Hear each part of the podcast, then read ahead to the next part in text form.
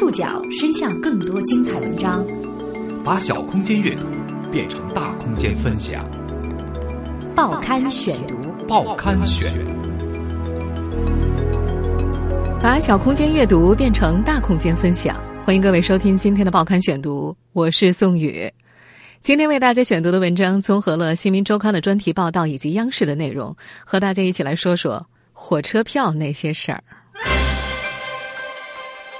每逢春运，火车票变成了最让人揪心的热门话题。购票难，难于上青天，成为国人久唱不衰的咏叹调。虽然如今购买火车票的方式已经有了极大的改进。但新手段和新方式带来的新问题，也引来无数国人吐槽。这个幺二三零六的验证码已经击败了全国百分之九十九的购票者。想抢到票，知识必须得渊博。我答了四十道题的验证码，没有一道答对的啊！网络上被喷得很惨的幺二三零六验证码是怎么诞生的？前网购时代，春运抢票又有哪些苦楚？我们还能不能好好的买一张春节回家的火车票呢？报刊选读两集报道火车票那些事儿，和您一起体验中国式购票难。春节假期越来越近了，中国人又将上演一场艺人大迁徙，火车票一票难求。备好带宽、摩拳擦掌的购票者发现，今年春运抢票比往年更加晕菜。请点击下图中所有的排风机，请点击下图中所有的博斯普鲁斯海峡。这些题目并非来自某一档知识问答节目，也不是某个名校的面试题，而是来自幺二三零六的奇葩验证码。比眼力、考常识，成为买到火车票必经的一关。原本就为抢票神经高度紧张的乘客，不得不多受一番折磨。最近一段时间。中国铁路客户服务中心幺二三零六官网的图片验证码因为太过复杂，导致购票效率降低，为段子手们提供了丰富的吐槽素材。有道题给我出了几个图片，上面有几个糖，问我哪个是奶糖啊？说哪个是奶糖？八大爷，我又没有吃到嘴里头，我知道哪个是奶糖。说这验证码输一次有问题，软卧没了；又输一次错误，硬卧没了；再输一次还是不行，座位都没了；最后一次依然错误，最后连坐票都没有，都看不出来哪一个是。那为什么要选呢？根据公布的大数据统计，幺二三零六目前共有五百八十一张验证码图片，内容涵盖了十二个大领域，分为。动植昆虫、食品果蔬、日用百货、办公用品、户外运动、家电三 C、生活用品、珠宝饰品、出行工具、传统文化、公共设施、专有名词，一共有三十三万多个排列组合选项。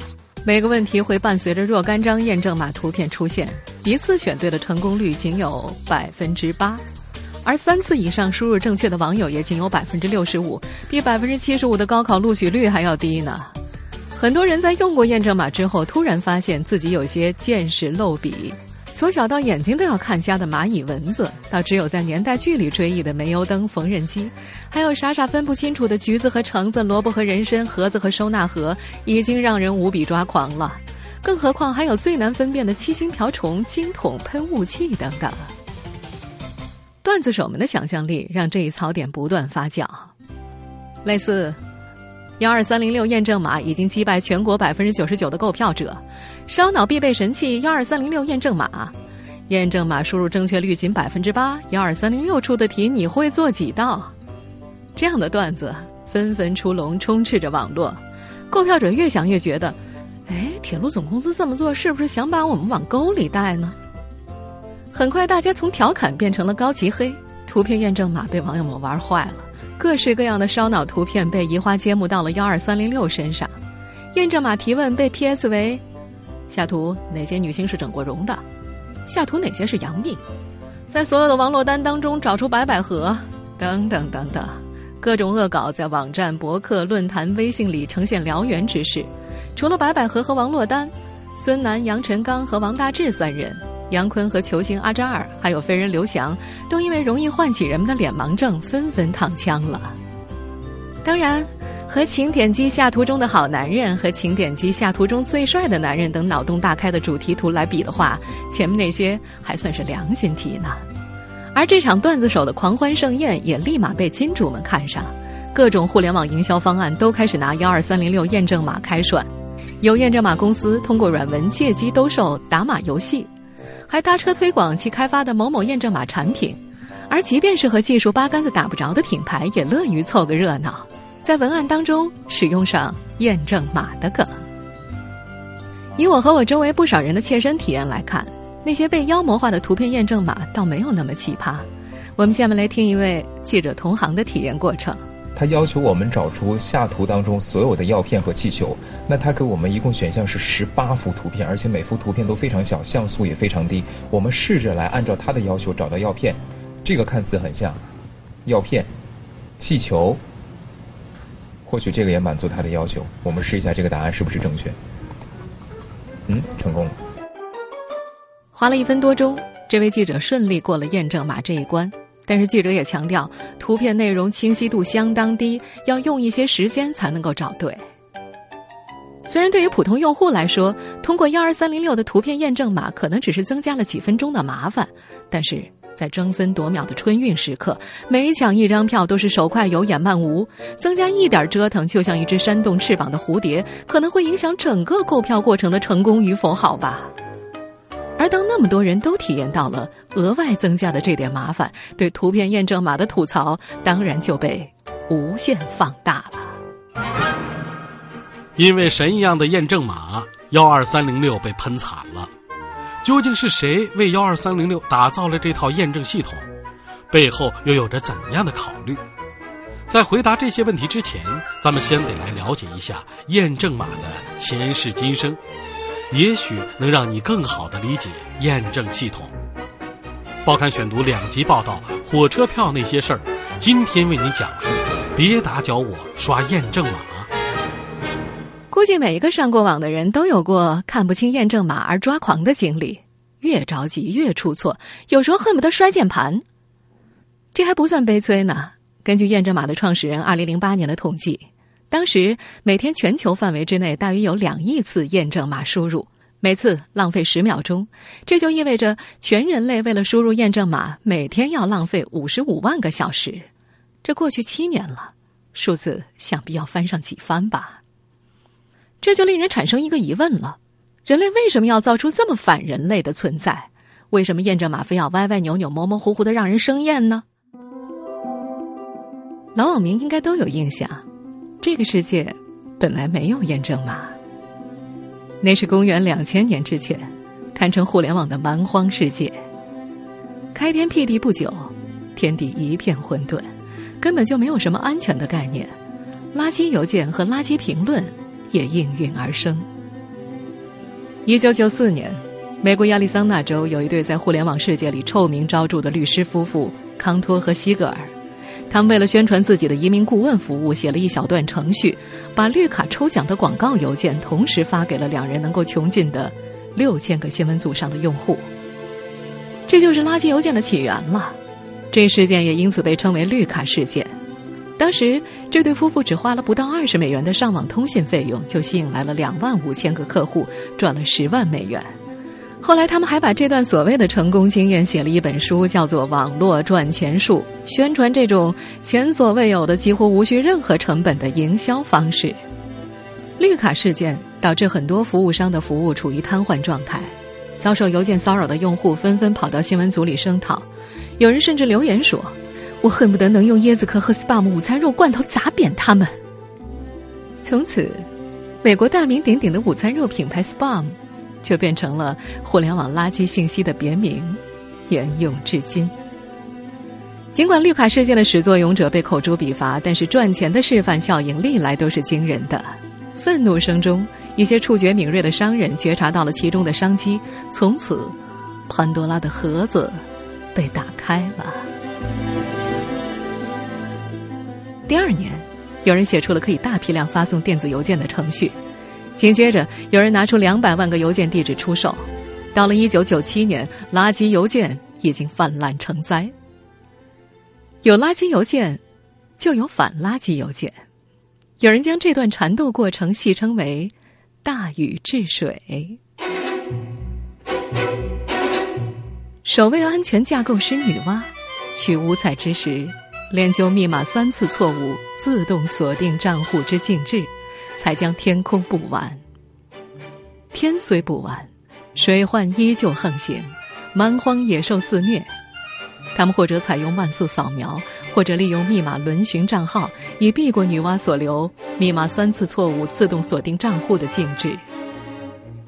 尧帝派鲧治水，鲧定堵水之策，现访问者 IP，堵洪水源头，洪水由此改道，或经代理，或走肉鸡。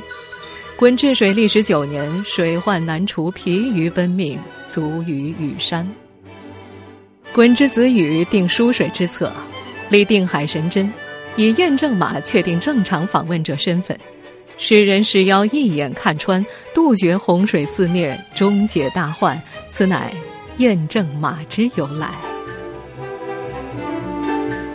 上面这段故事里说到的大禹，其实就是雅虎。别看雅虎今天已经变得跟纸老虎差不多了，在当年，它可是互联网第一代创业标杆，也是互联网早期最重要的免费邮箱提供者。免费邮箱恰恰是垃圾邮件的最爱。雅虎发现，垃圾邮件竟然都来自自己的服务器，通过机器程序注册，短时间之内就可以自动创建上千个电子邮件地址，然后就可以利用这些地址发送垃圾邮件。于是。雅虎就找到了在卡内基梅隆大学硕博连读的路易斯·冯安。这家伙当时才二十一岁，不愧是拿过麦克阿瑟天才奖的人物，向世人展示了学神和学霸间的差距，那就是谁解决问题更简洁、更优雅。如何才能分辨正在注册的究竟是人还是机器呢？路易斯·冯安想到了一个非常简单又巧妙的设计，让计算机先产生一个随机的字符串。然后用程序把这个字符串的图像进行随机的污染扭曲，再显示给显示器前的人或机器。这玩意儿就是 capture 验证码。很显然，人类能够辨识这些字符，计算机就傻眼了，因为那时的计算机的辨识技术还是很落后的。虽然验证码拦住了大部分恶意注册和垃圾信息，但是也带来了用户时间的浪费。有人会说。这输一次不就十秒钟吗？但是，路易斯·冯安可不这么想。他掐指一算，全人类一天要浪费五十五万个小时。这些时间怎么收集起来，让它产生价值呢？他想到拿这些零碎时间来帮助纸质图书进行数字化，称之为 “recapture”。比如一百五十年前的《纽约时报》，从前我们要数字化，要不就是手动输入，需要花费巨大的人力资金。要不就是扫描之后依靠软件来识别，但是软件识别的准确率很难保证，尤其是不少文章已经因为年代久远、油墨褪色，变得更难辨识了。而路易斯·冯安要做的就是把扫描键上的单词切割抽取出来，然后与一组自动生成的字符混合，生成验证码。于是。《纽约时报》从1851年开始的报纸，总共超过1300万篇文章，就这么借助广大网友之手，成功的录入计算机了。一个令人生厌、为了安全不得不做的输入验证码，就这么变成了一个对人类知识宝库做出贡献的公益之举。因而，路易斯·冯安又被称为著名的众包先驱，《彭博商业周刊》称赞他是人类计算的先锋。也就是借由计算机和网络平台，发挥人类技能去解决大规模复杂的问题。二零零九年，谷歌收购了这个天才的项目。随后，人们就发现，验证码里怎么会出现疑似门牌号码的图片？没错，这些就是门牌号码，来自谷歌所拍摄的街景。为了提高地图的准确度，那些机器人辨识不出来的门牌号码，就可以丢给 Recapture，让广大网友帮忙识别喽。所谓道高一尺，魔高一丈。当年魔还只是发发垃圾广告获利，可发展到后来，计算机能破解密码，能盗号，能操纵网络舆论，还能投票。巨大的黑金利益催生了破解验证码的疯狂，而在极客的世界里，攻守验证码也成了一种较量刀法和剑术的赛事。报刊选读继续播出，别打搅我刷验证码。为了防止验证码被轻易破解，十几年间，验证码陆续发展出了多种形式。比如说，验证码在最早是数字，后来又是字母，然后是数字加字母，后来腾讯又推出了汉字验证码。汉字就汉字吧，还给汉字打上马赛克。验证码还开始跟手机短信结合。如果没有了验证需求，在微信已经一统天下的今天，手机短信几乎就失去了存在的必要了。但是，上述不管怎么变，验证码都依然处于输入字符的时代。而惯于挑战人类想象力的谷歌则反向行之，先是推出了图片验证码，后来又致力于把人类再从输入验证码当中解放出来。这个牛气闪闪的项目，就是上面所提到的谷歌收购的 Recaptcha 的最新版。去年底，谷歌宣称他们开发了一种没有验证码的验证码，只提供了一个复选框，上面写着 “I'm not a robot”，我不是机器人。当你打勾之后，谷歌就能够利用风险分析引擎进行全方位测评，以此来判断你到底是不是真人。谷歌敢颠覆传统验证码的背后，有着强大的人工智能技术的支撑。风险分析引擎就像是一个善于搜集蛛丝马迹、深谙行为分析的超级 FBI。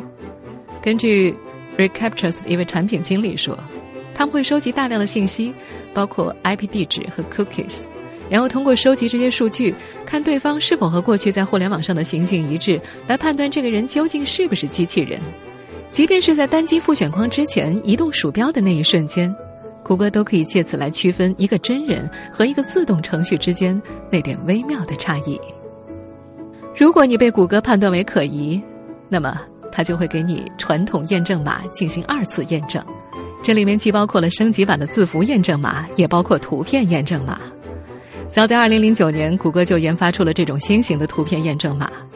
谷歌高级研究科学家瑞奇·高斯维勒当时就表示：“我们的技术拓展了图形验证码的表现形式，使其不再局限于字符，也让分辨验证码图形的过程不再枯燥无味，而平添了不少乐趣。而且，图片验证码还可以根据网站的主题来创建，比方说，迪士尼网站可以采用卡通图片，易贝则可以采用销售的商品图片。”如果你有兴趣去仔细看一下谷歌的图片验证码，就会觉得好眼熟啊！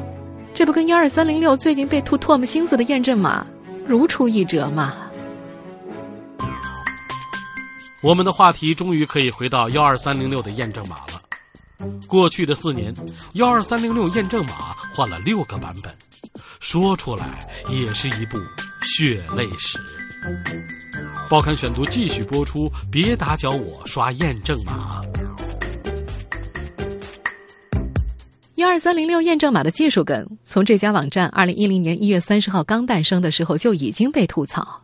每年春运订票进入高峰期，幺二三零六都会成为话题之王。有时候登录幺二三零六比登录钓鱼岛还要难，登录了没法点击购买，能购买了没法付费，付费了收不到短信通知，广大购票者一时怒火滔天。三亿多元的软硬件投入，就做出这么个玩意儿吗？好在随着这些年的升级改造，幺二三零六终于变得不那么难用了。但是怎么对付黄牛党，却一直缺乏妙招。据说网络黄牛信奉天下武功唯快不破，用抢票软件本来就比幺二三零六网站要快一些，更何况网络黄牛每天都在网页上不停的刷刷刷呢。为了阻止黄牛，幺二三零六的验证码已经从数字、字母、加减法、闪烁变形字母、干扰线变形字母升级到了最新版的图片验证码。如今被吐槽的图片验证码，其实幺二三零六早在今年的三月十五号就已经推出了，当时叫好拍砖的就通通都有。不过春运已经过了，图片验证码并没有掀起多大的反响，一直到九个月后，新一年的春运即将到来之前，才一举窜成了网红。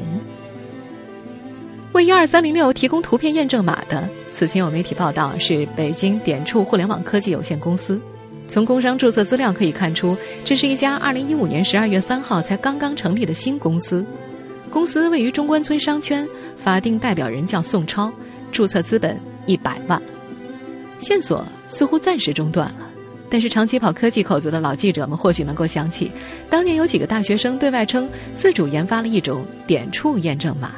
他们曾经在浙报传媒所主办的新媒体创业大赛上拿到二等奖，吸引了数百万的天使投资。为首的那位大学生名字就叫做宋超。有记者查证，两位宋超确实是同一人，今年二十六岁。非常高兴能有机会向大家介绍点触验证码。点触验证码是一件很有意思的产品。首先，我想从一件很有意思的事情开始。这段往事得从二零一一年十一月说起。宋超当时还是哈工大计算机学院网络信息安全专业的研一学生，他接手了学校大学生创业联盟注册的子公司千元软件工作室，平时接点外包项目赚赚钱。有一次，团队在头脑风暴的时候，偶然就想到了点触验证码的点子。他们的验证码就是让用户在特殊处理过的组合图片中识别特定区域，比方说在几张图片当中识别水果。让用户点击、拖拽、触摸，以完成验证码的输入。二零一二年四月，宋超报名参加了浙报传媒的中国首届新媒体创业大赛。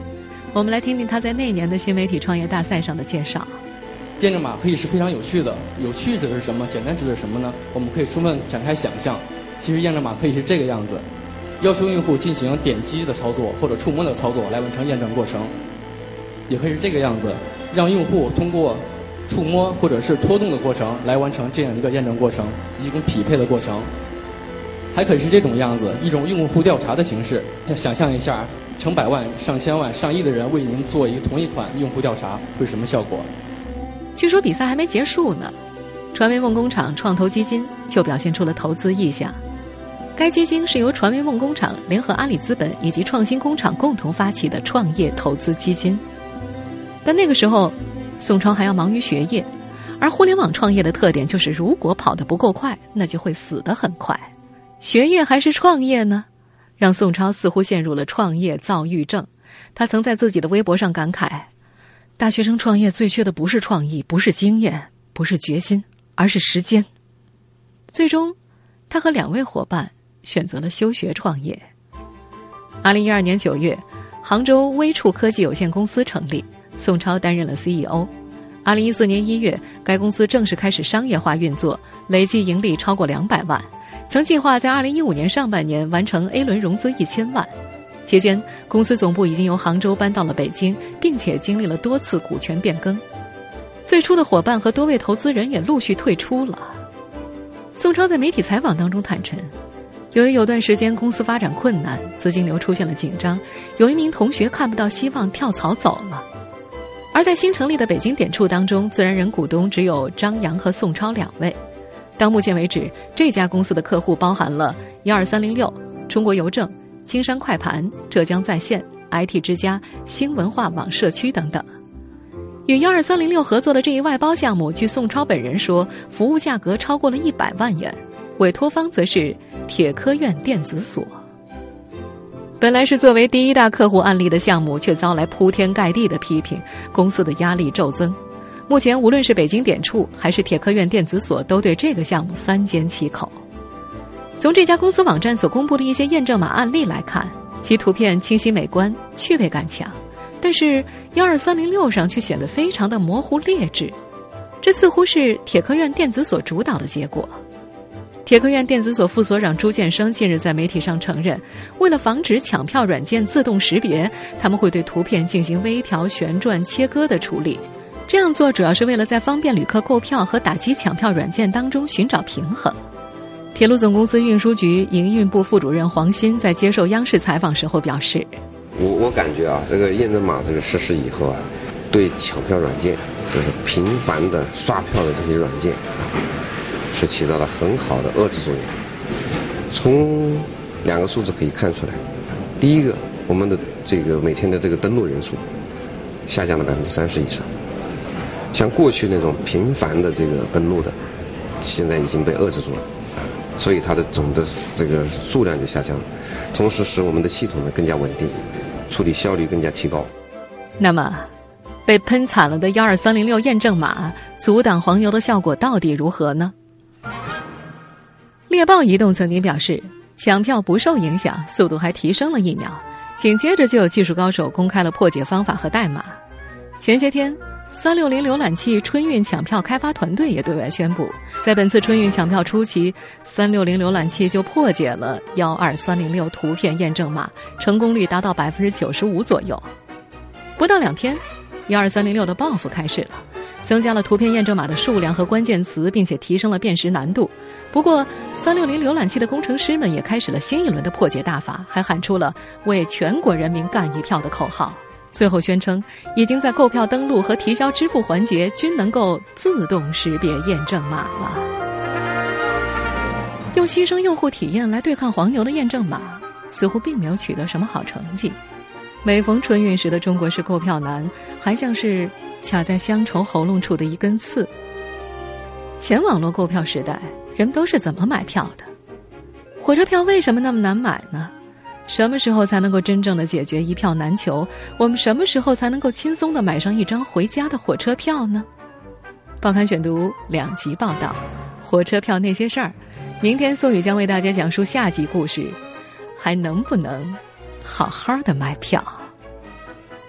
感谢您的收听，我是宋宇。今天节目内容综合了。《新民周刊》的专题报道以及央视的内容，收听节目复播，您可以关注《报刊选读》的公众微信号，我们的微信号码是“报刊选读”拼音全拼，或者登录在南京 APP 和喜马拉雅 FM。现在参与《报刊选读》的微信互动，依然有机会获得由康贝佳口腔医院所提供的免费洁牙券。下次节目时间再见。